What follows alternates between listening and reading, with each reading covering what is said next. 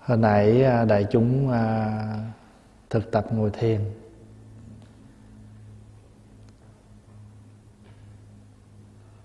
Thiền là mình có thể thực tập trong bốn cách. Khi đi, khi đứng, khi ngồi và khi nằm. Nhưng mà ngồi thiền là nó sẽ giúp cho mình nhiều nhất. Tại vì khi mình đi mặc dù có thiền, nhưng mà nó vẫn có cái sự cử động rồi mình nhìn cũng có thể mình chi phối. Chỉ khi mình ngồi á, thu nhiếp tất cả lại hết. Tất cả thân tâm và ngoại cảnh của mình bị cắt đứt hết. Nó dễ giúp cho mình định tâm hơn. Và trong khi mình ngồi á, thì mình lấy hơi thở làm chính. Lấy hơi thở làm cái sợi dây để nó giữ thân và tâm mình lại một mối thở vào, mình biết mình đang thở vào, thở ra, biết đang thở ra. Thiền là làm sao để cho tâm trí mình nó trong sáng lên. Ờ, giây phút đó những gì nó xảy ra ở nơi thân, ở nơi tâm chúng ta biết rất rõ. Thân nó đau, mình biết nó đau. Thí dụ mình ngồi nó đau chân, mình biết mình đang đau chân. Và mình có thể mình mình mình mình trở nó, tức là mình đổi cái cách ngồi. Và và khi mà cái tâm mình nó phóng ra ngoài, mình vẫn biết rõ là tâm mình đang phóng ra ngoài.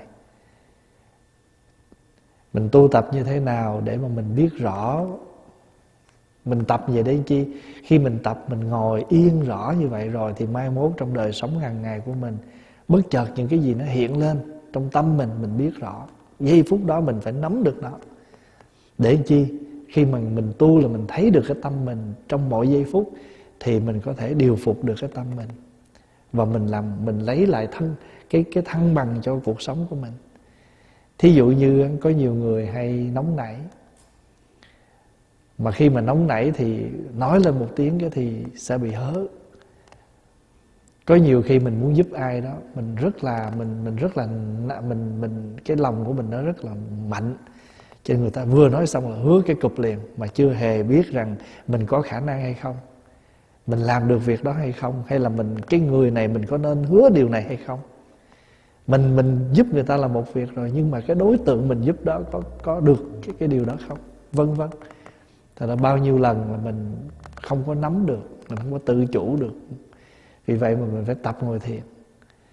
Mà mình đừng có nghĩ là ngồi thiền là tu cao, tu thấp gì hết, vì đó là một phương pháp tịnh tâm đó là một phương pháp để mình lấy lại thân bằng, thăng bằng cho cho thân tâm của mình.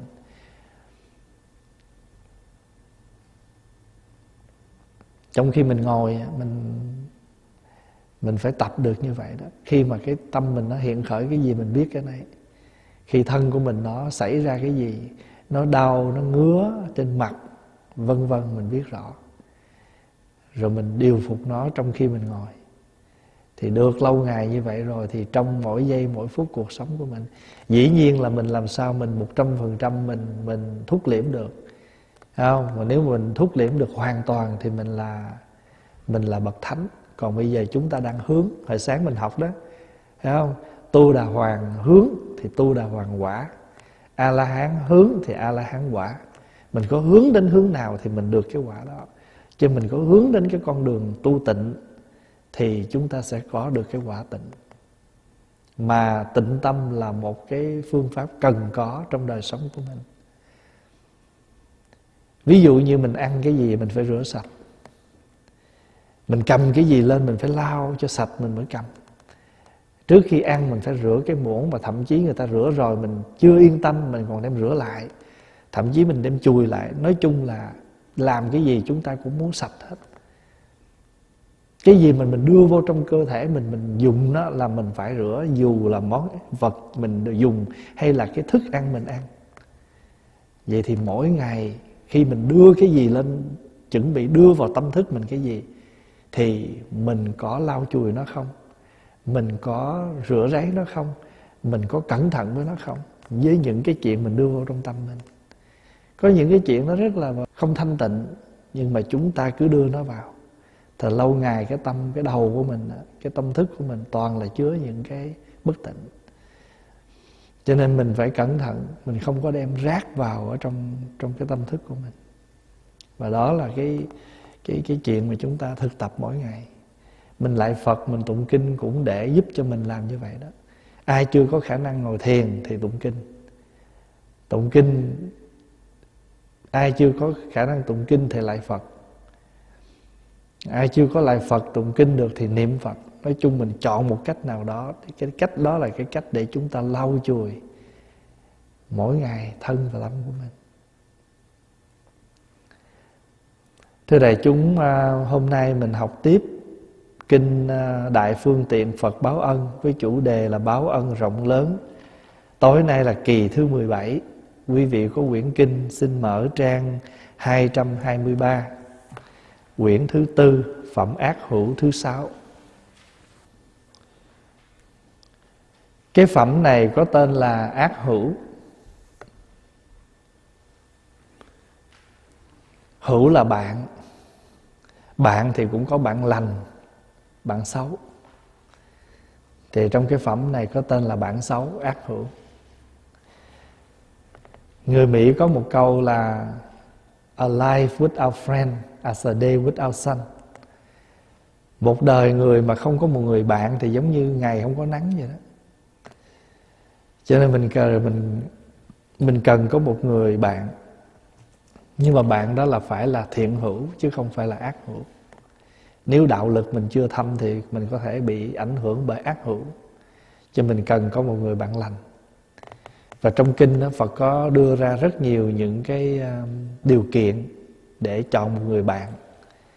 Và đặc biệt là có bảy cách để chúng ta chọn bạn lành. Thứ nhất á, là người bạn đó khi khổ không có bỏ mình. Gọi là tạo ta tao khổ bất xả tức là khi gặp khi gặp khổ không có bỏ mình. Thứ hai á, là nghèo không có khinh mình khi nghèo không có khinh mình. Thứ ba là có những cái nỗi niềm chia sẻ với nhau.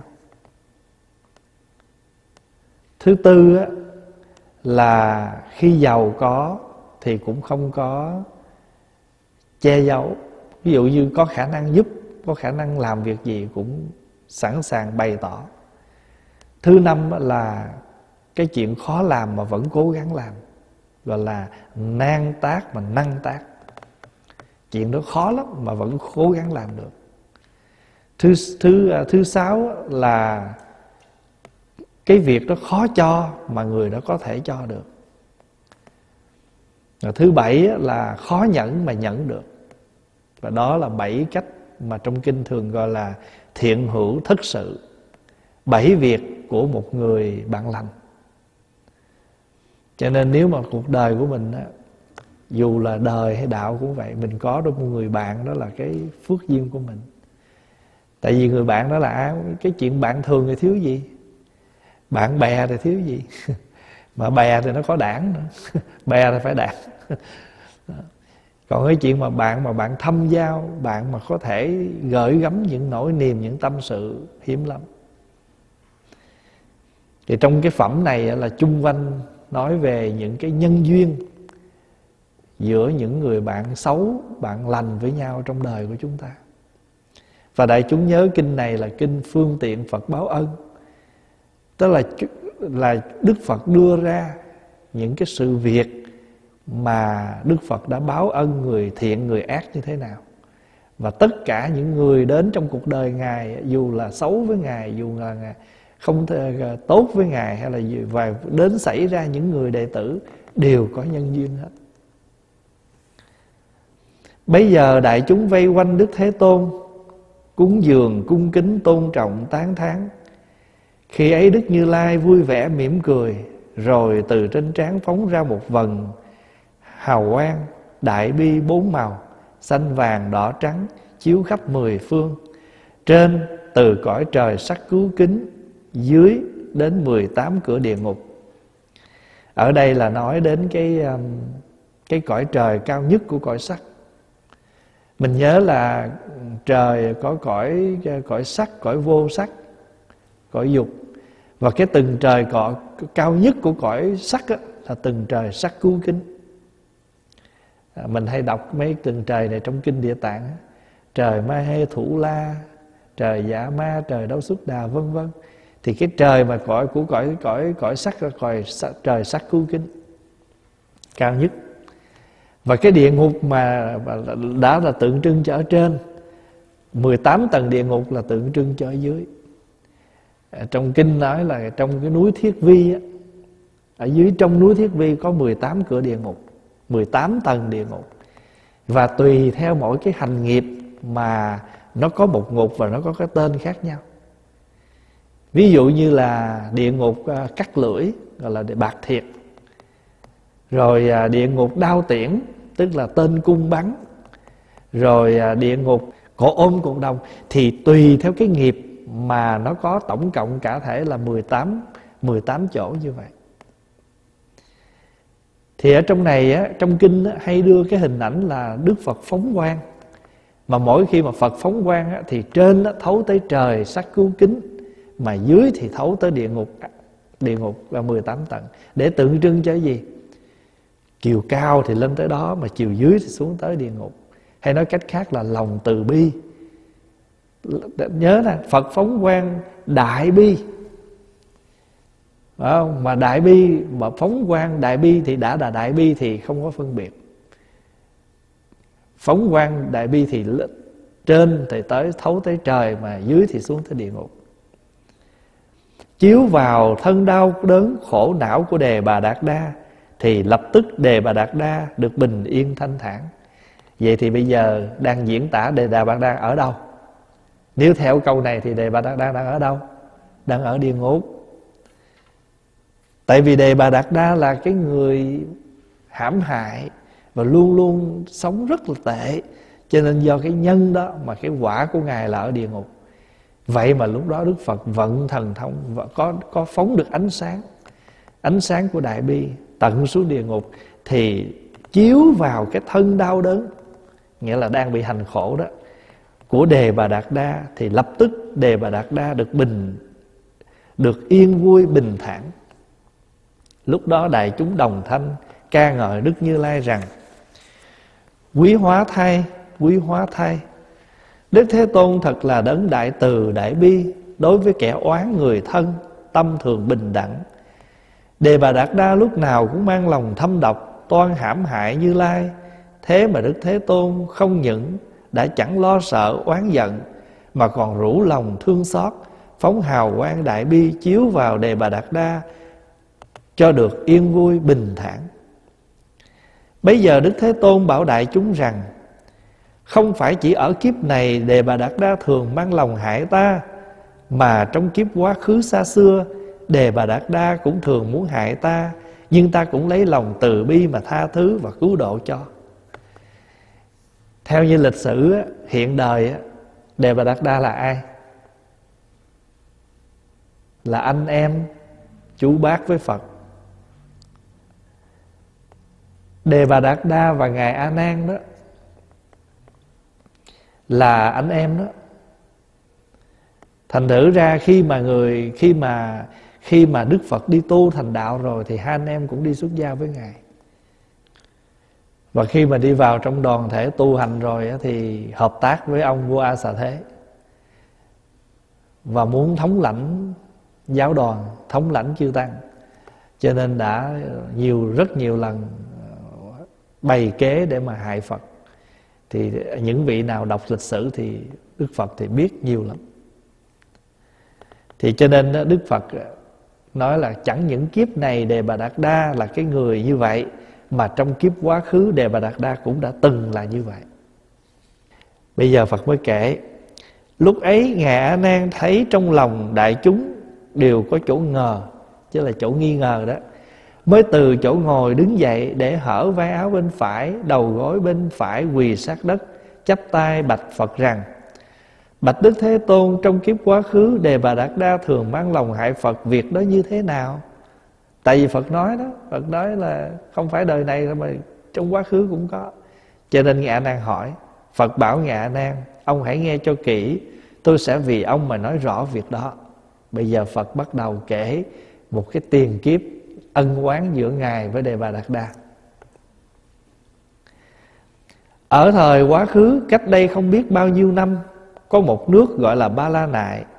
Trong nước ấy có một vị phật ra đời hiểu là tỳ bà thế như lai, ứng cúng chính biến tri, minh hạnh túc thiện thể thế gian giải vô thượng sĩ, điều ngự trượng phu thiên nhân sư phật thế tôn. Phật tỳ bà thi ở đời giáo hóa được mười nghìn năm thì nhập diệt chính pháp của ngài lưu truyền được mười hai nghìn năm thì bắt đầu sang thời kỳ tượng pháp. Quý vị nhớ là mỗi một đức phật ra đời giáo hóa nó có ba thời kỳ. Chánh pháp tượng pháp và tượng pháp. Nói một cách khác là thời kỳ cực thịnh thời kỳ à, bình thường hay là trung bình hay là có phần giảm và thời kỳ mạt vận. Nói nói đơn giản vậy đó, đó. Ờ. cũng giống như mình làm ăn đi, thời cha mẹ của cái người đó làm thịnh lắm. Đó là thời kỳ đó là thời hưng thịnh. Sang qua tới đời con, cái nó làm sao? Bắt đầu nó tượng rồi. Tại sao biết không?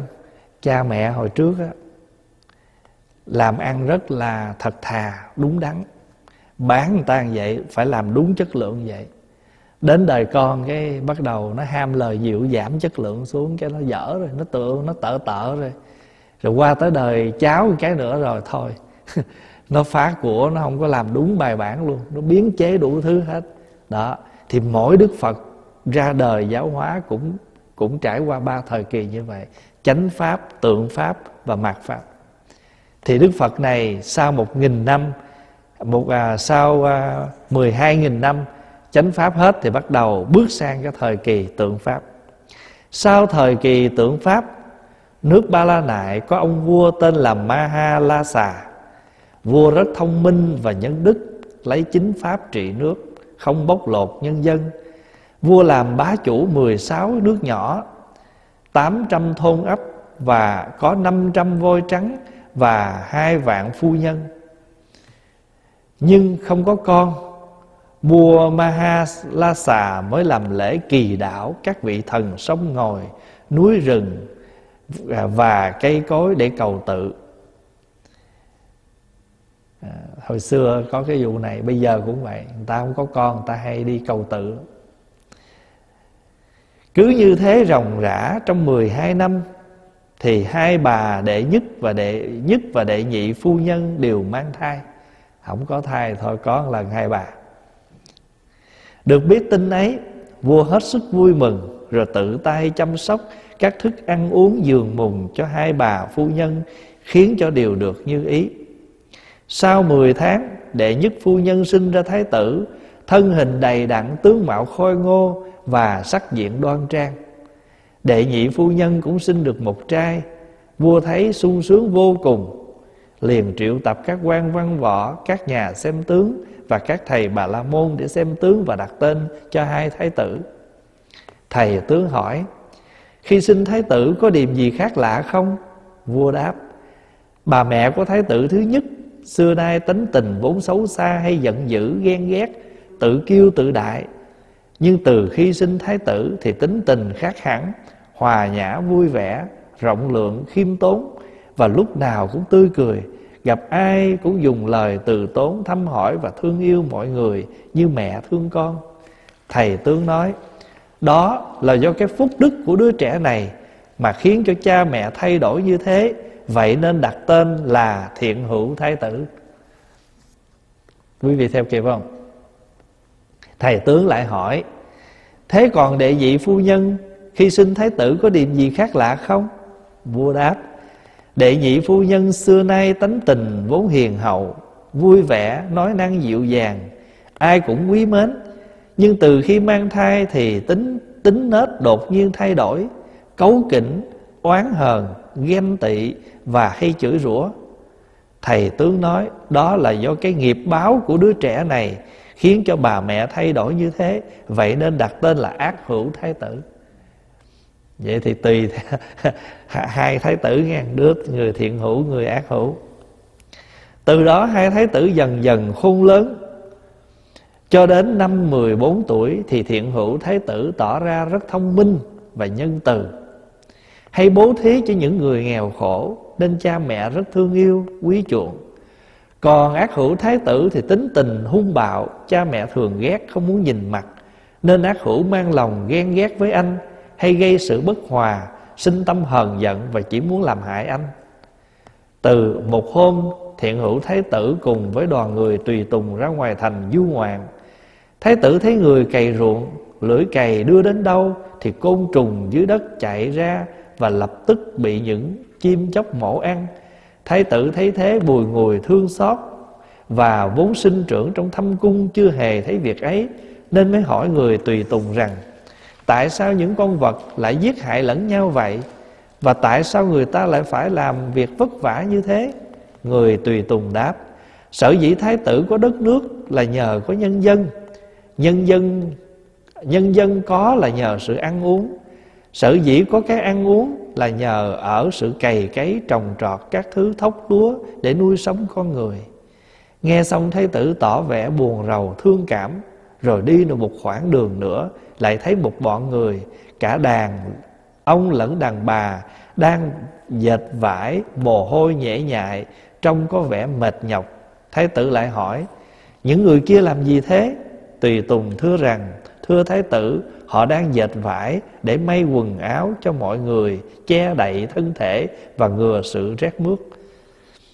Thái tử tự nghĩ, vì miếng cơm ăn áo mặc mà con người phải vất vả như vậy, đi thêm một quãng nữa lại thấy người ta đang lột da, những con trâu, con ngựa, chọc tiết heo, dê.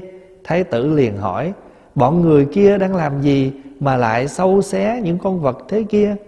Tùy tùng trả lời, họ là những người đồ tể bán thịt để mưu sinh. Nghe xong, thái tử tỏ vẻ kinh sợ và nói là thay, sao người ta có thể bất nhẫn như thế được?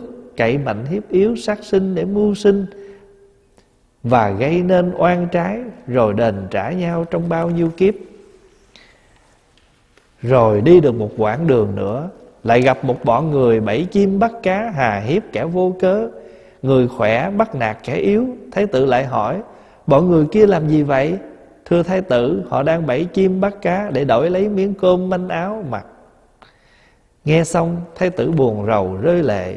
Thương cho chúng sinh ở trong đời toàn tạo những nghiệp ác, để rồi phải chịu những quả khổ vô cùng. Thái tử thấy lòng thương xót không nguôi, liền sai quay xe trở về cung điện tại vì thái tử ở trong cung thái tử chỉ có ăn rồi, muốn ăn cái tới giờ ăn là có thức ăn, thái tử không có thấy. Nhưng mà ngẫm ra thì cuộc đời này không có gì ngoài miếng cơm manh áo. Mà vì miếng cơm manh áo mà con người phải làm đủ thứ hết, phải làm đủ thứ hết. Nhưng mà cái này là đúng đúng việc thôi. Đại khái là phải đi làm cực nhọc có ăn. Nhưng cũng có người làm gì? Giết người cướp của cũng chỉ để vì miếng cơm manh áo thôi. Có những người làm những việc tội lỗi hơn cũng vì cái, có ăn cái mặt còn cái chuyện mình đi bán, đi buôn, đi làm cực lụy đó là chuyện bình thường. Nhưng thái tử thấy cuộc sống con người không? Chỉ vì cái, tất cả con người chúng ta, chỉ vì sự ăn uống, đời sống mà chúng ta phải vất vả như thế, thương xót. Khi về đến cung, vua cha thấy thái tử có vẻ ưu tư sầu khổ mới hỏi nguyên do, thì thái tử đem hết những việc đã được mục kích trong khi du ngoạn ngoài thành, thuật lại cho vua cha nghe. Vua nói, đó là những việc tự nhiên, con không thể tránh được. Vậy con không nên buồn rầu, hại cho sức khỏe. Thái tử nói, con muốn xin phụ vương một việc. Phụ vương có vui lòng cho con không? Vua nói, con là người con yêu quý của cha. Vậy ý con muốn gì, điều gì? Cứ nói cha sẽ cho con được tội nguyện. Thái tử thưa con muốn xin tất cả những kho tàng của cải lương thực của phụ vương để bá thí cho hết thảy mọi người. Bá thí là bố thí đó. Nhưng mà đây là nhớ là bản dịch này của à, hòa thượng ở ngoài bắc ha cho nên những cái từ ngài dùng rất bắc thí dụ như cúng giàng nè thiên nhẫn nè bá thí nè à, thụ nè và những từ ngoài bắc dùng. Vua trả lời tùy ý con muốn cha không hối tiếc. Bây giờ thiện hữu thái tử mới sai quan giữ kho, mở các cửa kho và dùng 500 con voi lớn, chở các thứ của báo ra bốn cửa thành, truyền cho nhân dân khắp trong nước. Ai cần thức ăn, áo mặc và của cải cứ tự ý đến lấy. Lúc đó danh tiếng của thái tử lừng lẫy tám phương, dân chúng khắp nơi kéo đến và chỉ trong một thời gian ngắn đã hết hai phần ba của cải ờ, trong các kho tàng. Quan viên coi kho liền vào tâu vua rằng, tâu bệ hạ, Thái tử đã cho hết hai phần ba của cải trong các kho, Xin bệ hạ hãy nghĩ lại. Vua nói, không nên làm trái ý thái tử. Một lúc sau, các quan lại họp nhau để bàn bạc Và cho rằng sở dĩ quốc gia được hưng thịnh Là nhờ vào các kho tàng. Nay kho tàng hết sạch của cải Thì quốc gia phải lâm nguy. Bàn xong, các quan lại vào tâu vua. Tâu bệ hạ thái tử đã dùng hết hai phần ba của cải trong kho tàng, Xin bệ hạ can ngăn thái tử. Vua trả lời, Trẫm không dám làm trái ý con trẫm, Vậy các khanh hãy từ từ tìm cách ngăn cản thái tử. Hôm sau, Thiện hữu thái tử vào kho Thì không thấy quan giữ kho đến, Mà cửa kho thì khóa chặt. Thái tử sai người đi mời quan giữ kho, Nhưng không gặp. Thái tử tỏ vẻ bực mình. Sao quan viên coi kho mà dám làm trái ý ta? Hay phụ vương ta đã ra lệnh như vậy? Nói xong, thái tử sực tỉnh lại, Liền tự nghĩ rằng, Người con có hiếu thảo, Không nên phá tán của cải của cha mẹ. Ta hãy tự tìm lấy của báo Để bố thí cho chúng sinh. Nếu ta không thể cấp dưỡng đầy đủ thức ăn Áo mặc cho hết thảy chúng sinh được như ý Thì sao có thể gọi là Con của một vị đại vương? Ông hơi phiền xong ông nhớ nói rồi Ông nhớ trực lại. Bây giờ mình bố thí thì mình tự đi tìm chứ mắc chi mà mà, mà mình phát của của cha mình. Nghĩ thế rồi thái tử mới triệu tập các quan văn võ để thảo luận. Thái tử hỏi người ta làm nghề gì để kiếm được nhiều tiền nhất? Vị đệ ờ, vị đệ nhất đại thần thưa, ở đời muốn được giàu có, trước hết phải cày cấy trồng trọt, vì mất ít vốn mà lại được nhiều lời. Vị đại thần khác lại thưa, cái nghề đưa lại nhiều lợi tức nhất là nghề chăn nuôi, là vì súc vật sinh nở rất mau. Nếu mà có mình ở đó, mình sẽ nói là cái nghề kiếm tiền nhất là mở Starbucks, mở Tim Horton lại có một vị đại thần nữa nói ai muốn trở nên đại phú thì phải xuống biển tìm các thứ bảo vật. Nếu được viên ngọc mani bảo châu Thì tha hồ mà cấp dưỡng cho hết thảy chúng sinh Khiến cho điều được đầy đủ như ý muốn. Cái chữ à, mani á, là tiếng Phạn. Và dịch nghĩa cái chữ mani là, là như ý Ngọc như ý Như ý châu. Thì người ta nói là nếu mình có cái ngọc đó nó quý đó thì mình mình ước muốn nó có thể nó nó nó thêm được nữa. Thái hữu, thiện hữu thái tử nói, Duy có cách ấy là hợp ý ta nhất. Lập tức thái tử cho các quan giải tán Rồi vào cung tâu với vua cha. Nay con muốn xuống biển, Tìm các thứ bảo châu, Xin phụ vương chấp thuận. Nghe lời nói ấy, Như xét đánh bên tai, Nhà vua nghẹn ngào Nói với thái tử Giang sơn đất nước này là kho tàng của báo kia, Đều thuộc quyền sở hữu của con. Tùy ý con sử dụng, Hà tất phải xuống biển tìm châu báu. Con vốn sinh trưởng trong thâm cung, Sống trong nhung lụa, Nay phải giải dầu sương gió, Đối khát nóng lạnh, Lấy ai săn sóc. Hơn nữa giữa biển cả mênh mông, Bao nhiêu tai nạn, Nào ác quỷ độc long, Sóng dồn gió dập, Nước xoáy đá ngầm, Cá kình cá mập, Nghìn vạn người ra đi, Chỉ một vài người đến đích. Nay con lại xin xuống biển Thì việc ấy cha không thể cho được. Lúc đó thiện hữu thái tử liền nằm phủ phục xuống đất Mà tâu với vua cha rằng Nếu cha mẹ không cho con được xuống biển tìm châu Thì con sẽ bỏ mệnh nơi đây Chứ trọn không đứng dậy. À, Hồi xưa dùng từ nằm dài xuống Nói theo giờ là nằm dạ. Bây giờ nhà vua và các phu nhân thấy như thế, Thì chỉ đưa mắt nhìn nhau mà không nói nên lời. Một lúc sau mới đến khuyên giải thái tử rằng, Con hãy dậy ăn uống đi. Thái tử nói, nếu cha mẹ không cho con được tội nguyện, Con nhất định sẽ nhịn đói đến chết. Nằm dạ đó, Biểu tình đó Vua cha và các phu nhân âu sầu khổ não khóc lóc thảm thương Cứ như thế cho đến trọn một ngày mà thái tử cũng không ăn uống. Rồi hai ngày, ba ngày cho đến sáu ngày trôi qua. Thái tử cũng không hề lấy chuyển. Cha mẹ lo sợ quá Nên đến ngày thứ bảy mới vỗ về Khuyên nhủ thái tử Con hãy dậy ăn uống đi Cái thân này nhờ có ăn uống mới sống được. Nếu không ăn uống thì tất phải chết. Thái tử nói Nếu cha mẹ nhất định không cho con xuống biển tìm châu thì con sẽ chết tại đây không bao giờ đứng dậy. Bây giờ bà đệ nhất phu nhân tâu vua rằng Con đã quyết định quyết chí như thế Thì khó có thể làm lây chuyển được. Vậy nỡ nào ta nhìn con bỏ mệnh nơi đây Vậy xin bệ hạ hãy rủ lòng thương Mà cho con xuống biển Thì mấy ra còn hy vọng phần nào Trong muôn một. Nghĩa là trong muôn ngàn cái nguy hiểm Thì ít nhất cũng còn một phần, một phần trăm Con mình nó sống. Chứ nếu không thì chắc chắn nó sẽ chết ngay đây. Mặc dù đi nguy hiểm đó, Nhưng mà cũng còn một phần trăm hy vọng là nó trở về. Nhà vua thấy không thể nào ngăn cản nổi Nên đành phải bằng lòng. Bây giờ thiện hữu thái tử đứng dậy vui vẻ, Lễ chân phụ vương, Các cung phi thể nữ Và trăm nghìn người xung quanh đều hỏi nhau, Thái tử còn sống hay chết? Vua trả lời, Hôm nay thái tử đã trở dậy vui vẻ ăn uống như thường. Vua hỏi thái tử, Mục đích con xuống bể để tìm của báo gì? Thái tử trả lời, Tâu phụ vương, Con muốn tìm cho được viên ngọc mani bảo châu Để cấp dưỡng hết thảy chúng sinh, Khiến cho không còn thiếu thốn. Bây giờ nhà vua mới truyền lệnh khắp trong nước nói rằng, Thiện hữu thái tử muốn xuống biển tìm ngọc Mani Bảo Châu.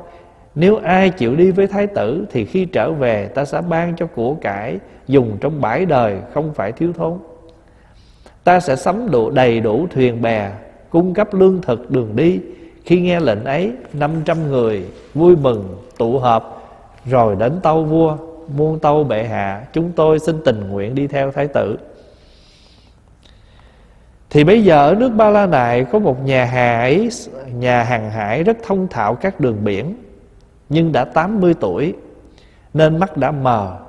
Vua Ba La Nại đến tận nơi nói với nhà hàng hải rằng Trẫm chỉ có một người con từ xưa chưa hề đi đâu, Mà nay lại muốn xuống biển tìm ngọc. Nên trẫm cảm phiền khanh cùng đi để hướng dẫn con trẫm. Nghe vua nói thế, Nhà hàng hải quá xúc động nên cất tiếng khóc rồi tâu vua rằng, Tâu bệ hạ, giữa biển cả, mênh mông, có rất nhiều nguy hiểm và gian khổ. Muôn nghìn người ra đi, chỉ một vài người đến đích, Tại sao bệ hạ lại để cho thái tử dấn thân vào con đường hiểm nghèo như vậy? Vua nói, Thái tử quyết chí xin đi, Trẫm đã nhiều ngày khuyên giải mà thái tử không nghe. Cho nên vì quả thương con mà trẫm không dám làm trái ý thái tử. Nghe xong, nhà hàng hải phải tuân theo mệnh lệnh nhà vua Để cùng đi với thái tử. Bây giờ thiện hữu thái tử chuẩn bị hành trang đầy đủ cho 500 người rồi sai người chở ra bãi biển. Lúc đó em thái tử là ác hữu tự nghĩ rằng, Xưa nay cha mẹ thường yêu quý thiện hữu hơn ta Nay thiện hữu lại đi ra biển tìm ngọc báo. Nếu ngày kia được ngọc đem về Thì chắc chắn cha mẹ lại càng yêu quý thiện hữu hơn nữa Mà ghét bỏ ta. Nghĩ như thế rồi, Ác hữu thái tử liền đến, Xin nhà vua cho phép cùng đi với thiện hữu, Xuống biển tìm châu. Vua nói, tùy ý người. Giữa đường nếu gặp tai nạn Thì anh em phải che chở cho nhau. Lúc tới biển, thiện hữu thái tử cùng bảy cái neo Dùng bảy cái neo Neo thuyền lại bảy ngày trước khi ra khơi. Mỗi buổi sáng khi mặt trời vừa mọc Thiện hữu thái tử đánh một hồi trống rồi tuyên bố rằng Tất cả mọi người ai muốn xuống biển thì cứ mặc nhiên. Nếu ai còn quyến luyến cha mẹ, vợ con, anh em và các thú vui ở đời Thì hãy nên trở về Chứ đừng đi theo tôi mà đi đừng vì tôi mà đi theo. Tại sao vậy? Vì giữa biển cả mênh mông có nhiều tai nạn Trong muôn nghìn người đi Thì chỉ một vài người đến đích. Trong khi tuyên bố như thế, Nếu tất cả mọi người đều giữ mặc nhiên Thì nhổ một chiếc neo Mà gác lên mạn thuyền. Ngày nào cũng tuyên bố như thế cho đến ngày thứ bảy Thì tất cả bảy chiếc neo đều được nhổ lên và bắt đầu dương buồm cho thuyền ra khơi. Nhờ phúc đức và lòng từ bi của Thái tử Nên mọi người đã vượt qua biển cả mà đến được Núi Trân Bảo bình an vô sự. Khi đến nơi thiện hữu Thái tử liền giống một hồi trống rồi tuyên bố rằng, Các người nên biết đường xá xa xăm.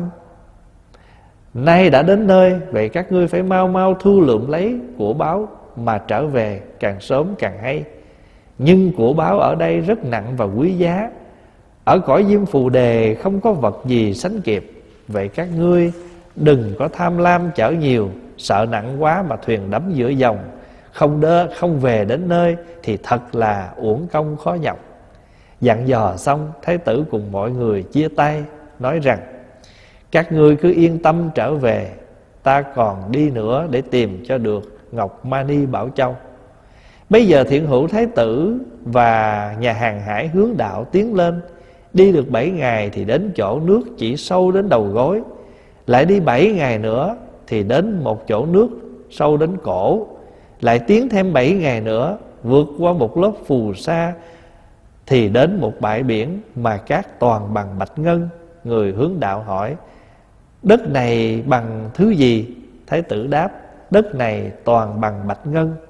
Người hướng đạo lại nói, Thái tử hãy nhìn xa ra bốn phía Xem có dãy núi bạch ngân nào không? Phía đông nam có một dãy núi bạch ngân xuất hiện. Con đường này sẽ dẫn đến chân dãy núi ấy. Khi tới núi bạch ngân. Rồi, người hướng đạo nói với thái tử, Bây giờ ta nên đi đến núi Kim Sa.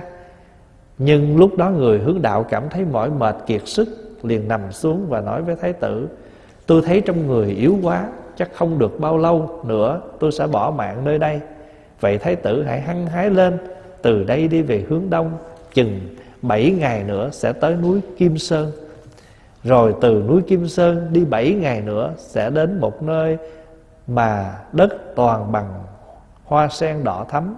Đi qua nơi này thì đến một cái thành thất bảo. Nền thành toàn bằng hoàng kim Lầu gác bằng bạch ngân Những tấm bình phong bằng ngọc san hô đỏ Những lưới chân, chân châu văn mắt phía trên Bảy lần hào lũy toàn bằng lưu ly đó là thành của Đại Hải Long Vương. Trong tay bên trái của vị Long Vương ấy Có một viên ngọc mani như ý Bảo Châu. Vậy thì chữ như ý đó là là dịch của cái chữ mani đó Gọi là mani như ý Bảo Châu. Thái tử nên đến nhà xin. Nếu được viên ngọc ấy Thì có thể làm cho khắp cõi diêm phù đề đầy đủ các thứ của báo Thức ăn, áo mặc, thuốc thang và ca nhạc vui tươi. Nói tóm lại, hết thảy chúng sanh cần cái gì là tùy ý được thỏa mãn, Cho nên được gọi là như ý bảo châu. Nếu thái tử được viên ngọc ấy, Thì chắc chắn sẽ được tội nguyện xưa. Nói xong, người hướng đạo trút hơi thở cuối cùng. Bây giờ thiện hữu thái tử ôm sát người hướng đạo Mà khóc lóc thảm thiết. Người hướng đạo chết đi, Thái tử đã mất đi một người tin cậy. Sau khi phủ các vàng mai táng cho nhà hàng hải Thiện hữu thái tử đi nhiễu bảy vòng Làm lễ rồi từ biệt. Từ đấy thái tử đi thẳng đến núi Kim Sơn. Qua núi Kim Sơn thì thấy hoa sen màu xanh Mọc khắp mặt đất. Dưới những bông sen có nhiều rắn độc Cũng màu xanh, loại rắn đó rất độc hại. Nó cắn cũng chết, chạm sát vào nó cũng chết. Nó phun nọc độc cũng chết. Những con rắn độc đó quấn lấy cuốn bông sen dương mắt le lưỡi mà nhìn thái tử. Lúc đó thiện hữu thái tử liền nhập từ bi quán rồi nhờ năng lực từ bi dẫm lên hoa sen mà đi. Thẳng tới cung điện long vương mà những rắn độc không hề cắn hại. Bốn bên cung điện Long Vương có bảy lần hào lũy, trong các hào lũy ấy rất nhiều rồng độc, mình quấn lấy nhau, giao đầu, nhìn nhau mà giữ cửa thành. Khi thiện hữu thái tử đến ngoài cửa thành thì thấy toàn rồng độc.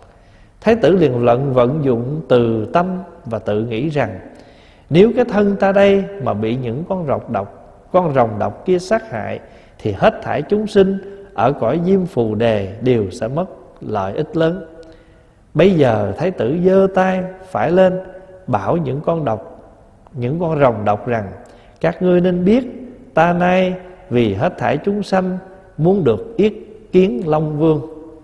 Ngay lúc đó ấy tất cả các rồng độc mở đường cho thái tử đi qua. Thái tử đi hết lần hào lũy thứ bảy thì đến cửa thành.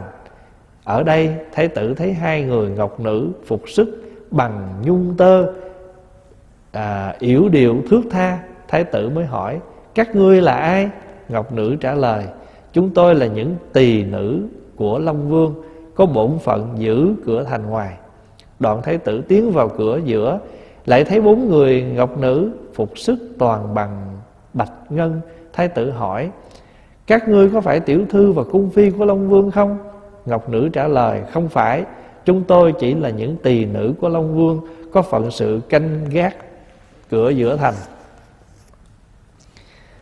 thái tử lại vào trông thấy tám nàng ngọc nữ phục sức bằng hoàng kim. Thái tử hỏi, các tiểu thư là người thế nào? Ngọc nữ trả lời, chúng tôi là tỳ nữ giữ cửa của long vương. Thái tử họ nói, các tiểu thư hay vì tôi vào báo đại hải long vương, biết là có thiện hữu thái tử, con vua nước ba la nại ở cõi diêm phù đề, muốn được yết kiến long vương các ngọc nữ liền vào tâu long vương. Long vương nghe xong lấy làm lạ, mới tự nghĩ rằng, nếu không phải là con người có đầy đủ phước đức và thiện tâm thì không thể nào vượt qua được những khoảng đường xa dặm đầy nguy hiểm mà đến đây được. Nghĩ như thế rồi, long vương mới ra tận cửa để đón rước thiện hữu thái tử vào cung. Cung điện của long vương toàn bằng lưu ly giường nằm tò ngồi làm bằng thất bảo, ánh sáng chói ngời, nhìn vào lóa mắt. Long vương mời thiện hữu thái tử ngồi, rồi cùng chuyện trò. Nhân đó, thái tử thuyết pháp cho long vương nghe, nói về công đức của sự bố thí, cúng dường và phúc báo của cõi người, cõi trời. Nghe xong, đại hải long vương thấy lòng vui sướng, mới hỏi thái tử, người đã vượt bao nhiêu trùng dương đến đây? Mục đích muốn tìm vật gì? Thái tử nói, tâu đại vương, hết thảy chúng sinh ở cõi diêm phù đề chỉ vì miếng cơm ăn, manh áo, mặc mà phải chịu khổ vô cùng. Nay tôi không quản đường xa, vượt bao nhiêu khổ mà hiểm nghèo đến đây, mục đích chỉ để xin viên ngọc như ý bảo châu bên tay trái của đại vương mang về cấp dưỡng cho hết thảy chúng sinh, khiến cho đều được ấm no đầy đủ. Long vương nói xin thái tử hãy ở lại đây bảy ngày để tôi có dịp được cúng dường. Thiện hữu thái tử nhận lời mời của long vương. Sau bảy ngày, long vương đưa viên ngọc mà đi bảo châu biêu thái tử. Nhận ngọc rồi, Thái tử từ biệt Long Vương để trở về cõi Diêm Phù Đề. Lúc đó, Đại Hải Long Vương sai các Long Thần tiễn đưa Thái tử bay lên trên hư không mà đi. Nên chẳng bao lâu để đã đến bờ biển của cõi Diêm Phù Đề. Khi tới nơi thiện hữu Thái tử gặp em là ác hữu mừng rỡ hỏi rằng Những người đồng hành hiện nay ở đâu? Ác hữu Thái, à, ác hữu Thái tử đáp Thưa anh Thuyền chúng em bị đắm và tất cả mọi người đều chết Duy còn em. Nhờ bám chặt lấy một tử thi Dạt vào đây nên mới sống sót. Của báo mất hết không còn một vật gì.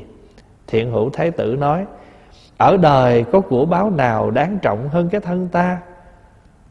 Của báo tuy mất, Nhưng em còn được sống sót, Thế là quý lắm rồi. Ác hữu, thái tử nói, Không phải thế. Người ta chẳng thà chết trong cảnh giàu có, Còn hơn sống trong cảnh nghèo khổ. Mấy cái đó là mấy cái câu để mà quán không đó nha. Đối đáp nhưng mà Nhưng mà nó là những cái cái đề mục để chúng ta quán đó. Thiện hữu nói, Ai nói vậy? Ác hữu trả lời Em đã từng đến chỗ tha ma Và được nghe ma quỷ nói như thế. Khi mà mình uh, khi mà hãy thử thấy rằng ở trong cuộc đời này á con người sống bươn chải đủ thứ hết làm đủ thứ hết mà bây giờ chỉ cần tìm được cái ngọc đó thôi là mọi thứ được giải quyết. Vậy thì cái ngọc đó là cái gì? Ở trong à, ở trong kinh đó, lấy cái viên ngọc mani đó đó để tượng trưng cho cái tâm bằng lòng của mình. Chứng đạo ca huyền giác thiền sư cũng có nói như thế. Mình có một bảo châu như ý Ẩn tàng ở trong người của mình. Sở dĩ con người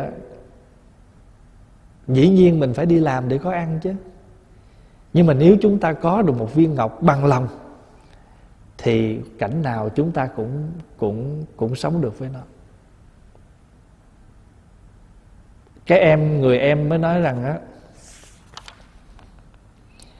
thà là mình chết trong cảnh giàu, còn hơn là hơn là gì? Chết ở trong cảnh nghèo khổ. Thái tử nói, ai nói vậy?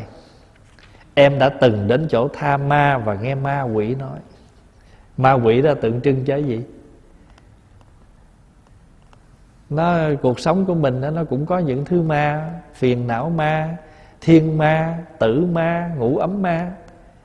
Những cái gì mà ví dụ như thường thường cái gì nó bất thiện ta hay ví dụ như ma. Ví dụ như ghiền à, ghiền rượu đi đó, đó ma rượu nó kéo rồi đó ghiền bài đó, đó ma cờ bạc đó. Những cái gì mà nó hướng mình lệch sai suy nghĩ sai, hành động sai, nói sai là ma hết. Ma đưa lối quỷ dẫn đường hết. Trừ khi mà trong tâm mình khởi những cái niệm như vậy đó, ai nói với, ai nói với mình, ma nó hiện khởi. Ma đó là gì? Là những cái tư tưởng sai quấy. Thiện hữu thái tử bản tính thật thà mới đem chuyện nói thật với ác hữu nghe. Tuy em mất hết của báo, nhưng đừng có lo, anh đã được viên ngọc như ý mani bảo châu của của long vương đây rồi. Ác hữu hỏi, thế anh để ở đâu? Thiện hữu trả lời, anh kết trong búi tóc. Hồi xưa các vị hay có cái búi tóc gắn ở đó là chắc ăn nhất. Trong kinh pháp hoa nói cái ông vua đó, ông có một cái viên ngọc ở trên cái búi tóc ông có nhớ không? Rồi không có cho ai hết á. Chỉ cho một người mà có chiến công đánh giặc á, ông mới lấy cái viên đó ông cho. Cái người mà có cái công giết giặc phiền não á, thì được cái viên ngọc như ý đó. Đó là cái tâm sáng của mình đó. nghe xong ác hữu sinh lòng ghen ghét lo buồn áo não liền tự nghĩ rằng xưa nay cha mẹ ta thường thiên vị thương yêu thiện hữu hơn ta. Nay thiện hữu lại được mà đi bảo châu đem về thì chắc cha mẹ sẽ thương yêu gấp bội mà ghét bỏ ta như thấy gai góc nghĩ như thế rồi, ác hữu mới nói với anh, được viên ngọc ấy thì quý lắm, giữa khoảng đường này phải nên giữ cẩn thận. Bây giờ thiện hữu dơ viên ngọc ở trong búi tóc ra, đưa cho ác hữu xem và dặn rằng, khi nào em mệt mà ngủ thì anh canh giữ, Nếu anh mà ngủ thì em phải trông chừng. Khi thiện hữu ngủ, Đến lượt ác hữu giữ ngọc Thì ác hữu liền dùng hai thanh trúc Nhọn đâm vào mắt anh, Rồi cướp ngọc mà chạy. Bây giờ người em mới lấy cái hai cái thanh cây Đâm vô mắt của người anh rồi. Bây giờ thiện hữu tri hô lên Và gọi em bảo rằng, ác hữu ác hữu, kẻ cướp đến đâm vào mắt anh và lấy ngọc. Nhưng anh không thấy, nhưng không thấy ác hữu trả lời. Thiện hữu càng lo sợ, buồn rầu và kêu to lên rằng, có lẽ em đã bị cướp giết mất rồi. Tiếng kêu thảm thiết động đến quỷ thần lúc đó thần cây thương tình đến báo cho thiện hữu biết rằng, em nhà ngươi là ác hữu, chính là kẻ cướp đã đâm vào mắt ngươi để đoạt lấy viên ngọc mà đi rồi. Nay nhà ngươi còn gọi ác hữu làm gì cho tốn hơi mệt sức? Nghe thần cây nói thế, Thiện hữu thái tử buồn bã nghẹn ngào, Sầu đau khổ áo não. Nói về ác hữu thái tử, Khi cướp được viên ngọc Bảo Châu rồi, Trở về bản quốc ra mắt phụ vương Dân viên ngọc quý mà tâu rằng, Tâu phụ vương, Con nhờ có phúc đức Mà được sống sót. Thiện hữu thái tử và những người đồng hành Vì bạc phúc nên đã bỏ mạng ngoài khơi. Tức là bỏ chết ở ngoài biển rồi. Vua và các phu nhân nghe ác hữu nói như thế liền cất tiếng than khóc, Vật vả buồn rầu quá đến ngất lăn ra đất. Người chung quanh lấy nước lạnh rửa mặt cho vua hồi lâu mới tỉnh. Lúc đó vua và phu nhân hỏi ác hữu rằng Làm thế nào mà ngươi có thể đem được viên ngọc này về Nghe vua hỏi Ác hữu thấy lòng quặn đau Đứt từng khúc ruột Không nói nên lời Bèn đem viên ngọc chôn ở trong vườn còn về phần thiện hữu thái tử Sau khi bị đâm vào hai mắt trở nên mù lòa Lại à, lại đi rờ rẫm không còn biết đường lối nữa Đương lúc đau khổ lại thêm đói khát. Cầu sống cũng khó mà mong chết cũng không được. Cứ thế lần mò đi mãi, một ngày kia đến, nước của vua sư lợi sư bạc. Vua lợi sư bạc trước đã hứa với vua ba la nại sẽ gả con cho thiện hữu thái tử. Vua lợi sư bạc mướn một người chăn bò tên là lưu chinh để chăn dắt một đàn bò gồm 500 con. Hôm ấy vì quá mỏi mệt, lại không thấy lối đi nên thiện hữu thái tử mới ngồi xuống giữa đường. Lúc đó đàn bò giành nhau chạy tới. Con đầu đàn liền đứng lại, án ngang thấy thiện hữu, khiến cho những con khác không thể dẫm phải. Sau khi đàn bò quá hết, con đầu đàn mới đi, nhưng nó đi được vài bước, lại quay đầu trở lại, rồi lấy lưỡi liếm hai mắt của thái tử để nhổ hai thanh trúc nhọn ra. Bấy giờ người chăn bò từ phía sau đi tới Thấy thiện hữu ngồi giữa đường Hỏi rằng ông là ai? Thiện hữu tự nghĩ Nếu ta thuật lại tất cả các việc đã xảy ra Thì chắc chắn em ta sẽ bị khổ. Nghĩ xong liền trả lời người chăn bò Tôi là một kẻ mù lòa đi ăn xin. Sợ nói ra rồi chuyện này sẽ lan tới Thì người em sẽ bị bị trách, bị phạt nhưng người chăn bò thấy kẻ ăn là mày, Có một tướng mạo khác thường Mới bảo rằng, Nhà tôi gần, Mời ông hãy vào, Tôi xin cấp dưỡng. Rồi người chăn bò đưa thiện hữu về nhà, Sắp các thức ăn uống đầy đủ Và dặn mọi người trong nhà rằng, Các người hãy săn sóc hầu hạ người này Cũng như săn sóc ta vậy. Cứ như thế, được hơn một tháng Thì người nhà bắt đầu chán ngán và nói với nhau rằng, nhà mình không được dư dật, làm thế nào để cung phụng người mù này mãi được? Nghe những lời nói ấy, thiện hữu thấy lòng buồn bã, thao thức suốt đêm, đến sáng hôm sau liền nói với người chủ nhà, tức là người chăn bò, nay tôi muốn đi. Người chăn bò hỏi, có điều gì không được vừa ý mà ông muốn đi? Thiện hữu trả lời, không có điều gì cả, vì thực tình tôi không dám làm phiền ông mãi nếu ông có lòng thương tôi, Xin ông làm ơn cho tôi một cây đàn tranh, Rồi đưa tôi đến thành ấp Hoặc thôn xã nào có đông dân cư Để tôi lần hồi kiếm ăn. Xin cây đàn để làm gì? Làm gì? Hát dạo, Thiếu cái nón lá. Người chủ nhà đành phải theo ý muốn của thiện hữu, Và sau khi đã mua cho thiện hữu một cái đàn tranh Dắt thiện hữu đến thành vua lợi sư bạc, nơi nhiều dân chúng nhất rồi trở về nhà. Thiện hữu có tài gãy đàn, tranh âm thanh trầm bổng du dương, làm cho ai nghe cũng phải say mê, ngây ngất. Do đó tất cả mọi người, kẻ ít người nhiều, gom góp để cung cấp cho thiện hữu đầy đủ cơm ăn áo mặc, không phải đói rách không những thế mà thiện hữu lại còn dư dật để cấp dưỡng cho 500 hành khất trên khắp nẻo đường trong thành vua lợi sư bạc. Đều được no đủ. Nhà vua trong khoảnh vườn trái cây rất xanh tốt. Thường bị chim chóc phá tàn, Người coi vườn mới bảo thiện hữu rằng, Nếu ông vui lòng đuổi chim chóc cho tôi Tôi sẽ cung dưỡng ông đầy đủ. Tôi là người mù, Làm sao đuổi chim chóc được? Người coi vườn nói, tôi đã có cách. Tôi sẽ buộc những chiếc khánh nhỏ vào lưới, Rồi văng lên ngọn cây. Ông ngồi dưới gốc cây. Khi nào nghe tiếng chim kêu Thì ông chỉ giật. Chỉ việc giật những đầu dây là đủ. Thiện hữu trả lời, Như thế thì tôi có thể làm được. Rồi người coi vườn dắt thiện hữu đến Ngồi dưới gốc cây, Dặn dò rồi. Trong khi ngồi rỗi, Thiện hữu lấy đàn dạo chơi cho khuây khỏa. Lúc đó con gái vua lợi sư bạc Cùng các thị, thị tỳ vào vườn thưởng ngoạn Nghe tiếng đàn văng vẳng Công chúa nhìn về phía gốc cây Thì thấy một người mù. Công chúa đến nơi hỏi rằng Ông là ai? Thiện hữu trả lời Tôi là một kẻ hành khất mù lòa. Công chúa nghe rồi sinh lòng thương mến Không muốn xa lìa. Vua sai người ra tìm Nhưng công chúa nhất định không về Lại bảo thị tỳ Hãy về mang cơm ra đây cho ta. Hai người có có hôn ước gặp nhau rồi đó. Ông vua hồi xưa hứa gả cô này cho cho thái tử nè. Người hầu đem cơm đến, Công chúa cùng người mù ăn uống xong, Rồi về tâu vua rằng, Xin phụ vương cho con được chung sống với người mù này, Cho con được mãn nguyện của con. Vua lợi sư bạc nói, con là người điên, hay bị ma làm hay sao mà lại đi sống chung với một người mù? Con không biết rằng trước đây cha đã hứa gả con cho thái tử thiện hữu con vua ba la nại sao? Hiện nay thiện hữu xuống biển tìm châu, à, tìm châu chưa về mà con lại đòi làm vợ người mù là lẽ gì? À, con bị điên hay bị ma nhập? Công chúa trả lời mặc dầu thế nhưng thà chết thì thôi chứ con nhất định không thể xa lìa được nghe con nói một cách quả quyết như thế, nhà vua cũng không dám làm trái ý con, đành phải sai người đưa người mù về. Một căn phòng vắng vẻ rồi đóng cửa lại.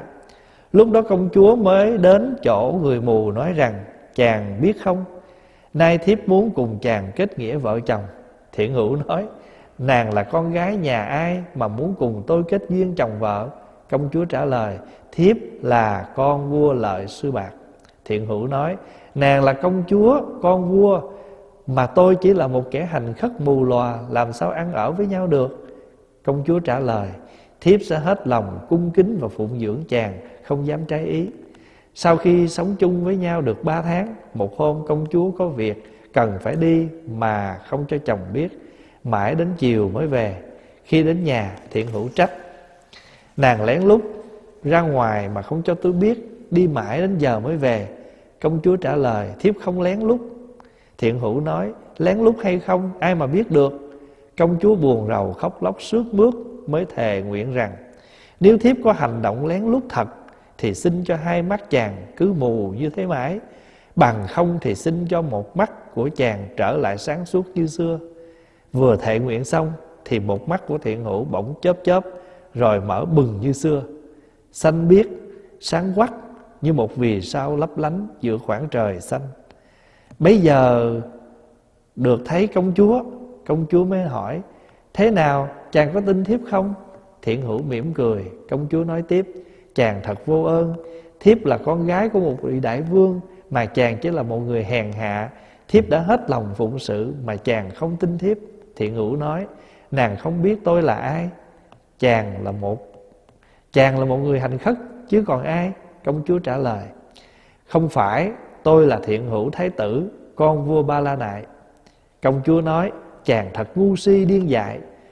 Sao chàng dám nói như thế Thiện hữu thái tử? Con vua Ba La Nại xuống biển tìm châu chưa về Chàng dám nhận mình Là thiện hữu Ăn nói càng dở à, Thiếp à, không tin được. Thiện hữu nói Tôi từ thuở nhỏ đến giờ Chưa từng nói dối.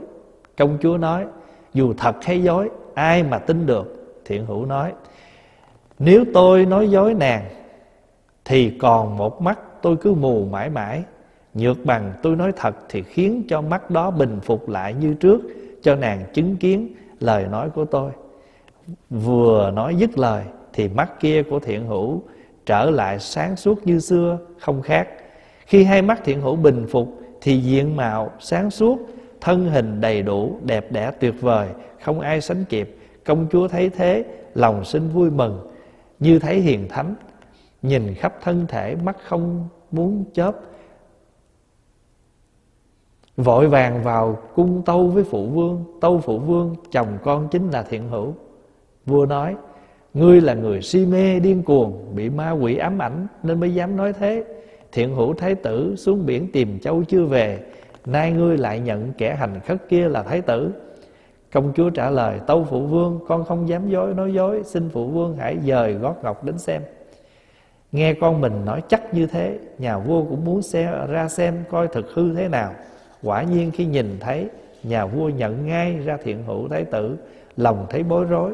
Nhà vua tự nghĩ, Nếu vua Ba La Nại được biết chuyện này sẽ trách ta không ít. Nghĩ rồi liền xin lỗi thiện hữu thái tử, Nói rằng, Quả thật trẫm không biết. Thiện hữu nói, Xin phụ vương hãy vì con mà ban thưởng cho người chăn bò. Vua lợi sư bạc liền lấy vàng bạc lương thực và y phục thưởng cho người chăn bò Và cho luôn cả 500 con bò. Người chăn bò mừng rỡ và khen ngợi không xiết, Lại tự nghĩ rằng Ân nghĩa của ta đối với thiện hữu thái tử không đáng bao nhiêu Mà thái tử đền đáp trọng hậu như thế này. Thật, ta không xứng đáng. Nghĩ nghĩ rồi, đứng giữa công chúng mà nói to lên rằng, ở đời, hễ gieo nhân thì hưởng quả, mà cái quả báo của sự bố thí thật lớn lao, không thể nghĩ bàn. Ông bố thí gì cho thái tử?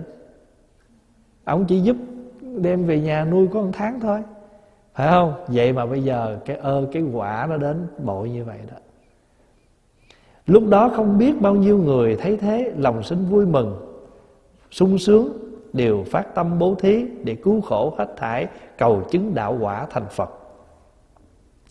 Bây giờ trên hư không, các thiên thần khen ngợi và tán thán đại chúng mà nói rằng, quý hóa thai, quý hóa thai đúng như vậy. Lại nói về thiện hữu thái tử, khi chưa xuống biển tìm châu lúc ở trong cung có nuôi một trăm con chim nhạn, thái tử rất quý chúng và tự tay cho chúng ăn uống. Một hôm mẫu hậu đến chỗ chim nhạn và nói với chúng rằng, khi thái tử còn ở nhà, thường thương yêu chăm sóc các ngươi, nay thái tử xuống biển chưa về. Không biết sống chết thế nào, vậy các ngươi có thương nhớ thái tử không? Nghe mẫu hậu nói, đàn chim nhạn cất tiếng kêu ai oán, thảm sầu rồi làm ra hiệu như muốn được đi tìm thái tử. Bây giờ mẫu hậu viết thư buộc vào cổ chim nhạn. Nhạn vỗ cánh tung bay, lượn trên không một vòng qua cung điện, rồi nhắm thẳng à, phía biển bay đi. Mẫu hậu thấy thế xin lòng tin tưởng, chắc chắn phen này sẽ được biết tin tức con mình sống chết ra sao. Chim bay ra biển tìm khắp đó đây, không thấy thái tử mới quay trở về đất liền khi bay qua nước, vua lợi sư bạc, thì xa xa trông thấy thái tử đang ngồi ở trước cung điện nhà vua. Chim liền đáp xuống, đến trước thái tử liếu lo vui mừng. Thái tử cầm lấy phong thư, cung kính mở ra, đọc xong mới biết phụ vương và mẫu hậu đêm ngày than khóc nhớ thương thái tử, đến nỗi hai mắt mờ đi. Đoạn thái tử viết thư thuật lại cho phụ vương mẫu hậu biết tất cả sự việc đã xảy ra, rồi lại buộc vào cổ chim nhạn, khiến đem về dân phụ vương và mẫu hậu chim nhạn sung sướng bay mình, băng mình theo gió, không lâu đã về đến nước ba la nại Phụ vương và mẫu hậu được thư của thái tử vui mừng không xiết, Xem thư xong mới biết thái tử bị em là ác hữu hãm hại Để đoạt lấy ngọc mani bảo châu. Trong cơn đau đớn khổ não, Nhà vua liền hạ lệnh bắt ác hữu thái tử gông cùm Rồi giam vào ngục tối. Đoạn sai sứ sang nói với vua lợi sư bạc rằng Sao bệ hạ giữ thái tử khiến chúng tôi phải buồn khổ? Bây giờ vua lợi Vua lợi sư bạc vội vàng cho người sắp đặt xe ngựa và hành trang Rồi cử một đoàn hộ tống, cờ, Kéo cờ xí nổi âm nhạc Và tiễn đưa thái tử và công chúa về nước Ba La Nại Được biết tin thái tử trở về, Phủ vương hộ hổ vô cùng sung sướng, Cởi voi lớn, Khởi ca nhạc, Đốt trầm hương, Treo cờ xí ra tận ngoài xa Mà đón rước thái tử. Nhân dân trong nước lớn bé già trẻ Nghe tin thái tử trở về bình an, vui mừng khôn xiết cùng ra đón rước. Khi đến nơi, thiện hữu thái tử đến trước cha mẹ, cúi đầu, đỉnh lễ phụ vương và mẫu hậu vì mắt đã mờ. Không trông rõ hình dung của thái tử, bèn lấy tay sờ người thái tử hỏi rằng, ngươi có phải là con ta? Thiện hữu thái tử đây không? Cha mẹ thương nhớ con và lo buồn quá mới đến nỗi này thế, đến nỗi thế này thiện hữu thái tử làm lễ thăm hỏi cha mẹ xong, mới quay lại cảm tạ các quân quân thần và nhân dân trong nước rồi cho họ giải tán. Bây giờ thiện hữu thái tử tâu phụ vương rằng, em con là ác hữu, hiện giờ ở đâu? Con không nên nhắc đến con người độc ác ấy nữa. Hiện nay nó đang bị giam cầm trong ngục tối, không thể buông ra được. Vua trả lời với thái tử thiện hữu.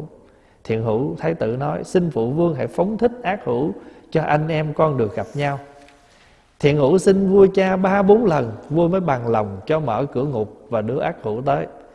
Lúc đó ác hữu tay chân bị xiềng xích, cổ phải mang gông đến gặp thiện hữu thiện hữu thấy thế, liền xin cha mẹ tha cho cho phép được tháo gông cùm xiềng xích cho em, rồi ôm ác hữu dùng lời thân mật thương yêu mà hỏi rằng, em có mệt nhọc lắm không?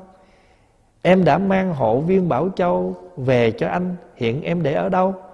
Hỏi như thế đến ba lần Ác hữu mới nói chôn ở trong vườn ấy. Thiện hữu thái tử sự, à, thái tử sai người ra vườn đào lấy viên ngọc rồi đến trước cha mẹ quỳ xuống tắp hương và chú nguyện rằng nếu viên ngọc này thật là như ý bảo châu hãy làm cho hai mắt cha mẹ ta trở lại sáng suốt như xưa. Vừa nói chú nguyện xong thì mắt của nhà vua và hoàng hậu bình phục. Lúc đó cha mẹ được nhìn thấy mặt con, lòng thấy vô cùng sung sung sướng xiết nổi vui mừng. Sáng sớm hôm sau, nhằm ngày 15 thiện hữu thái tử tắm gội sạch sẽ, thay y phục mới, lên trên lầu cao thắp hương lễ bái viên ngọc như ý bảo châu mà phát nguyện rằng, ta vì hết thảy chúng sinh ở trong cõi diêm phù đề, đã phải chịu bao nhiêu tân khổ mới cầu được viên ngọc bảo châu này? Ta nguyện rằng hết thảy chúng sinh nhờ ngọc bảo châu này từ nay không còn phải thiếu thốn. Khổ sở nữa, đều được đầy đủ yên vui. Bây giờ một cơn gió lớn từ phương đông thổi đến Đánh tan mây mù, Bầu trời trở nên quang đảng sáng sủa. Tất cả những những vật nhơ bẩn, Rác rưới hôi thối Ở cõi diêm phù đề Đều cùng tan biến. Trong làn gió cuốn rồi nhờ sức nhiệm màu của viên ngọc Mani Bảo Châu Một trận mưa trút xuống khắp cõi diêm phù đề. Tất cả các sông ngòi, ao hồ, hào rạch Đều tràn ngập thóc gạo Và các thức mỹ vị thơm ngon. Sao lại mưa xuống? Các thứ y phục thượng hảo và khuyên à, khuyên vàng vòng xuyến. Sau cùng mưa xuống vàng bạc bảy báo và các nhạc cụ. Nói tóm lại hết thảy những thứ chúng sinh cần dùng đều được sung túc bồ tát vì phát tâm đại từ bi, tu hạnh bố thí, cấp dưỡng hết thảy chúng sinh, khiến cho điều được đầy đủ yên vui là như thế đó. Phật bảo ngạ nan, Vua Ba La Nại bấy giờ Nay là phụ vương của ta, Mẫu hậu bấy giờ là thân mẫu ta, Ma gia phu nhân. Ác hữu thái tử này là đề bà Đạt Đa, Còn thiện hữu thái tử nay Chính là ta. Thích Ca Như Lai vậy. Này, ông A Nan, Ở kiếp quá khứ, Đề bà Đạt Đa thường mang ác tâm hại ta như thế, Mà ta vẫn lấy lòng từ bi nhẫn nhục, Cứu khổ ban ơn. Phương chi ngày nay ta đã thành Phật. Ý nói là nhờ như vậy đó. Nhờ sống được như vậy đó, ngài mới thành phật được. Còn còn kiểu của mình thì sao? Không được không không được. Bất quá là tôi tôi không thưa nó thôi nhưng mà tôi nhưng mà không có thể tha thứ thí dụ vậy. Ở uh, bên Việt Nam mình á có một vua tên là Trần Thái Tông. Đời nhà Trần. Vua Trần Thái Tông tức là cha của vua Trần Nhân Tông. Mà vua Trần Nhân Tông à, sau này là khai mở cái dòng thiền Trúc Lâm đó. Ở bên nhà đường á thì có một ông vua đời đường tên là Đường Thái Tông. Thì hai ông vua cũng đều là Thái Tông hết Nhưng mà cái đức của hai vua khác nhau. Anh của vua Thái Tông á, là Yên Sinh á, tạo phản á thì vua Trần Thái Tông tha. Không có muốn anh mình bị hại như vậy nhưng mà ngược lại á, em của ông Trần Thái Tông mà tạo phản, ông giết. Cho nên mới có cái bài thơ đường, nước đường đường Việt khai cơ lưỡng Thái Tông. Bỉ xưng trinh quán, ngã nguyên phong. Ông vua trần à, ông vua đường thái tông ổng ổng ổng ổng đặt cái cái à, cái quốc hiệu của ổng cái thời đó là trinh quán còn vua trần thái tông của chúng ta đặt quốc hiệu là nguyên phong. Đường việt khai cơ lưỡng thái tông. Bỉ xưng trinh quán ngã nguyên phong. Yến thành chu tử yên sinh tại tức là ông kia ông ông phả tạo phản á, thì thì giết. Nhưng mà yên sinh á, là anh của trần thái tông thì được thả yến thành chu tử yên sinh tại miếu hiệu tuy đồng đức bất đồng. Cái hiệu cái cái đặt cho cái quốc hiệu là đồng à, đà, hai người có cùng một hiệu là thái tông nhưng mà cái đức của hai người nó không đồng. Miếu hiệu tuy đồng đức bất đồng. Đường việt khai cơ lưỡng thái tông Bỉ xưng trinh quán ngã nguyên phong Yến thành chu tử yên sinh tại Miếu hiệu tuy đồng đức bất đồng. Cái đức của mình Cái đức mà mình mình Người ta xấu với mình mà mình vẫn cảm hóa được, Cái đức nó nó lớn lắm. Còn ví dụ như người ta đánh mình Mình đánh lại, chuyện đó bình thường. Người ta giật của mình Mình giật lại, chuyện đó bình thường, Không có gì hết, Không có gì để ca ngợi hết. Ví dụ như người ta nói à, võ tòng mà sát hổ chứ chứ còn mà võ tòng mà đánh mũi đập kiến thì đâu ai nói gì đâu cho nên cái việc mình làm cái đó nó mới lớn. Bồ Tát vì phát tâm đại từ bi tu hạnh bố thí cấp dưỡng hết. Thì Phật mới nói Phật mới nói xong cái câu chuyện rồi Bây giờ Phật kết luận. Ông vua và mẹ đó chính là vua tịnh phạn và hoàng hậu ma gia còn á thái tử ác hữu á, chính là đề bà đạt đa còn thiện hữu chính là ngày nay thích ca như lai. Ở kiếp quá khứ đề bà đặt đa thường mang ác tâm hại ta như thế ta vẫn lấy lòng từ bi nhẫn nhục cứu khổ ban ơn. Phương chi ngày nay ta đã thành phật. Khi phật nói pháp này có trăm nghìn người chứng được quả tu đà hoàng cho đến quả a la hán lại có trăm nghìn người phát tâm A Lốc Đa La Tam Diễu Tam Bồ Đề. Biết cái chữ này không? À, mình thường đọc là A Nậu Đa La Tam Diệu Tam Bồ Đề đó, Nghĩa là vô thượng chánh đẳng chánh giác. Cho đến vô lượng trăm nghìn chúng sinh Đều phát tâm thanh văn và tâm bích chi Phật. Bây giờ ngã nan bạch Phật rằng, Bạch Thế Tôn, Kinh này nên gọi là gì Và chúng con phải phụng trì như thế nào? Phật nói, Kinh này gọi là Kinh Phật báo ân phương tiện cấp túc nhất thiết chúng sinh. Đại chúng nghe Phật nói rồi Vui mừng làm lễ lui ra. Bây giờ mình à, mình dùng cái tên là Đại Phương Tiện Phật Báo Ân. Nhưng mà trong kinh Phật nói là gì? Phật báo ân phương tiện. Cấp túc Cấp túc là gì? là cung cấp đầy đủ cho tất cả chúng sanh. Tại sao? Tại vì khi mình khi mình mang cái ơn á, thì tùy cái việc người ta cần mà chúng ta cung cấp. Ví dụ như có những người á, người ta không phải người ta cần tiền, nhưng mà ta cần một cái tình thương. Có những người người ta chỉ cần mình một lời khuyên, có người người ta cần mình cái gì đó. Cho nên bây giờ mình là một cái người cái người tu như vậy đó. Có những lúc người ta tới đây, người ta nói tôi ờ, xin ờ, ở chùa mình có cái anh anh hay xin cơm ăn vậy đó. Anh tới đây không cần gì hết đó anh chỉ cần mình dĩa cơm thôi.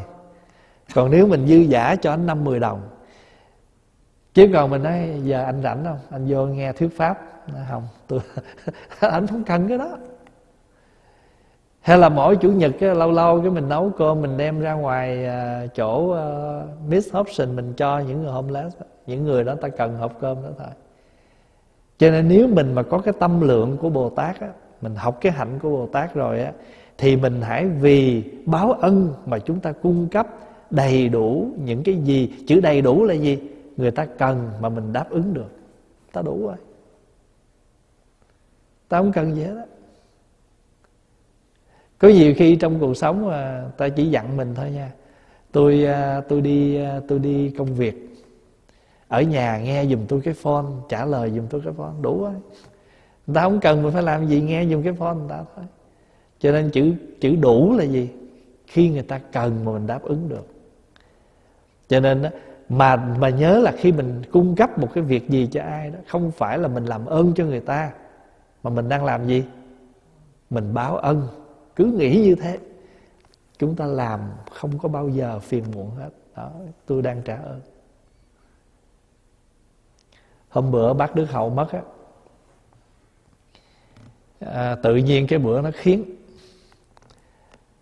Phá Hòa cái đầu hôm đó ngủ không được Mới vừa thiêu thiêu thôi. Ba giờ ba giờ rưỡi giờ phone. Mà cái phone chùa cái phone cầm tay cái phone điện thoại cầm để ngoài bàn nhưng mà phó hòa nghe reo. Mà thiệt sự bữa đó là phó hòa có một chén thuốc cần phải uống mà mình ngán quá, hồi nãy mới, hồi chín, mười giờ uống rồi. Cái mình nói con bụng nói lát nữa mà nếu mình giật mình khoảng giác ba, bốn giờ, chắc dậy uống cái chén này. Cái thì lúc đó điện thoại cái anh người con reo, báo là bắt mất rồi. Cho nên là cần thầy à, tụng kinh. Đã qua ok. Thì khi mà mình nửa đêm mà tụng kinh như vậy, không phải là mình mình nói, trời ơi, giờ này mà phiền hạ tôi không có mà lúc đó mình nghĩ rằng bác là một phật tử thuần thành của chùa bao nhiêu năm. Bây giờ cái giờ phút cuối của bác chỉ cần mình chút đó thôi. Cho nên mình nghĩ như vậy, cái tự nhiên những cái mệt nhọc, những cái buồn ngủ gì của mình nó không còn nữa. Và lúc đó mình bắt đầu dậy rồi rửa mặt sạch sẽ và chuẩn bị khai thị tụng kinh cho bác. Mà khi mà mình mình niệm phật á mình niệm bằng tất cả những cái cảm xúc của mình tại vì pháp hòa nhớ lại những hình ảnh của bác. Mấy chục năm trước khi bác từ ở việt nam mới sang.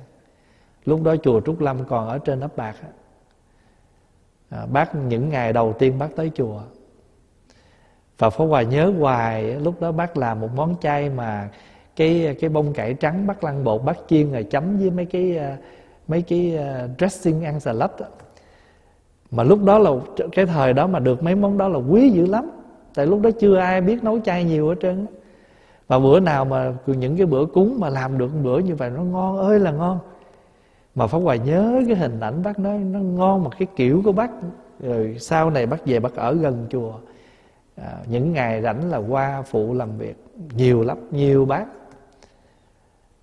Cho nên bây giờ từ từ năm năm nay là bắt đầu mấy bác đi hơi khá đông nhưng mà những bác mà phật tử mà thân cận của chùa mỗi khi pháp hòa tụng kinh tiễn mấy bác là những cái những cái hình ảnh của mấy bác nó ùa về.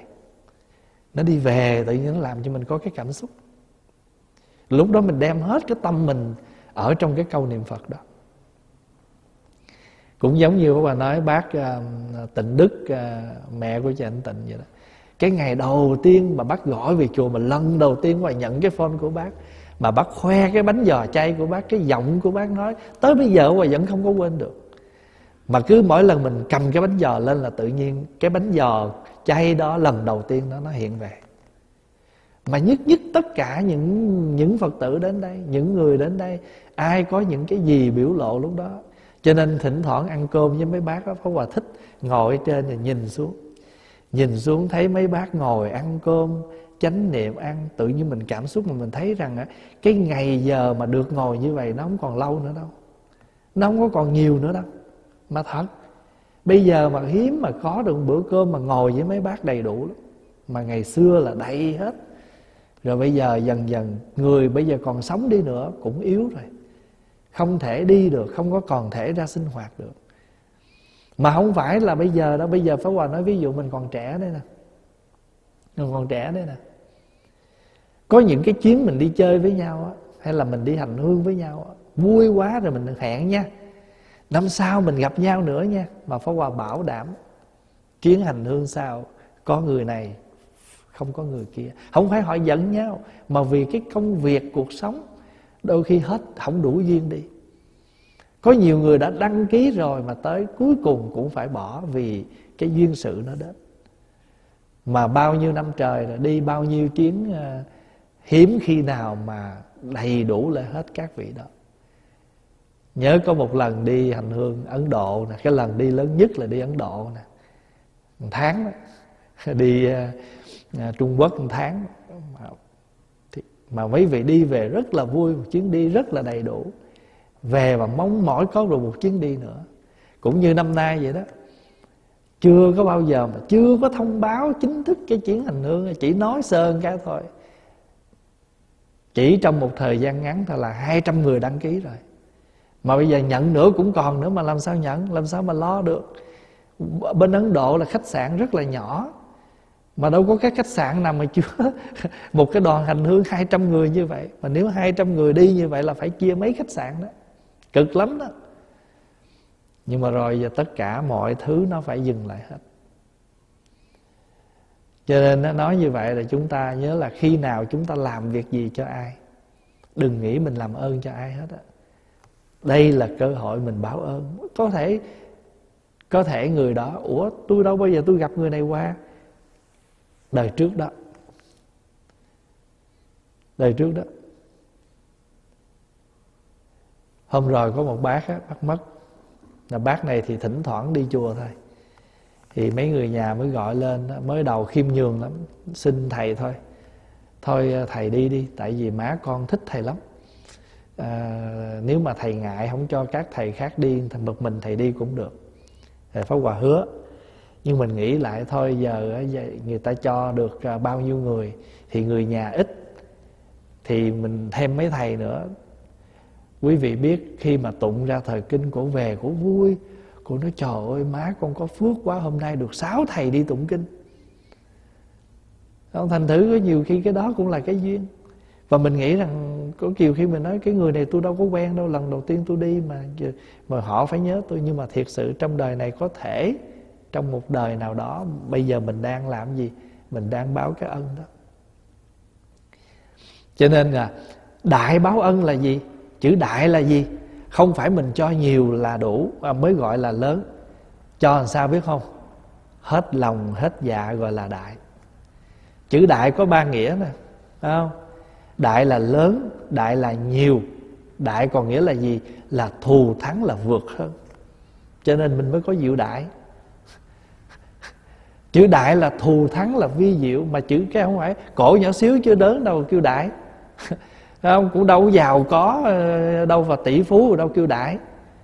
Chữ đại là nó có nghĩa là nhiều mà nó có nghĩa là lớn. Nhưng mà cái nghĩa sâu nữa là tận cùng. Cái bài, cái bà mà bà bà ngồi bà chuốt từng cái hột lúa, bà đem lên chùa có lon gạo à. Vậy mà ông hòa thượng ông dặn bữa nay thầy đi có công việc nha, có đại thí chủ tới cúng dường kia thì mấy thầy ở trong chùa nghe chữ đại thí chủ, tưởng ai? À tưởng một bà nào phải đi xe hơi sáu cửa. À, rồi mặc ờ, rất là sang trọng bước xuống à, có bao nhiêu người chạy tới. Ai ngờ đâu có một cái bà già chống gậy cầm lon gạo lên cúng. Thì mấy thầy nói đưa đây cầm cái bịch gạo xong rồi coi thường cái lon gạo đó. Thì mới chọc cho bà nổi sung thiên bà lên. Chứ hồi nãy bà đại lắm á. Bà đem hết tâm thành của bà bà em hết tâm thành. Có những vị người ta cho mình một cái nón, một cái khăn. À, người ta nói, cái khăn mà con móc cho thầy, con đan cho thầy, mỗi một mũi đan vậy là một câu niệm phật. Thật thử những cái đó nó nó không có, không, ở ngoài chợ không có bán. Ngoài chợ không có bán, mà tất cả từ cái tâm thành cho nên nhiều khi một cái bánh mà người ta làm ở nhà, người ta mà bằng tất cả tâm thành ta đem lên đây, cái đó nó quý lắm. Nó đại đó. Cho nên là đại phương tiện, đã là đại là phương tiện thì bất cứ hình thức nào cũng đều là một phương tiện báo ân hết. Vậy thì ngài a nan hỏi, kinh này đặt tên là gì? Đức phật nói, kinh này gọi là phật báo ân phương tiện cấp túc nhất thiết chúng sanh cung cấp đầy đủ cho tất cả chúng sanh. Tại vì mỗi người người ta có nhu cầu mỗi cách. Cách nào mình cũng có thể mình tùy thuận được.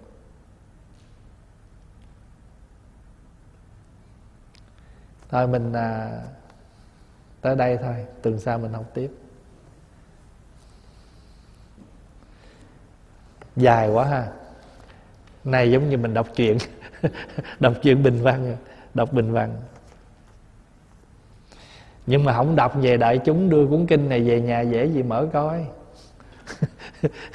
Xin thì xin vậy đó nhưng mà đâu có thời, đâu có thời gian coi.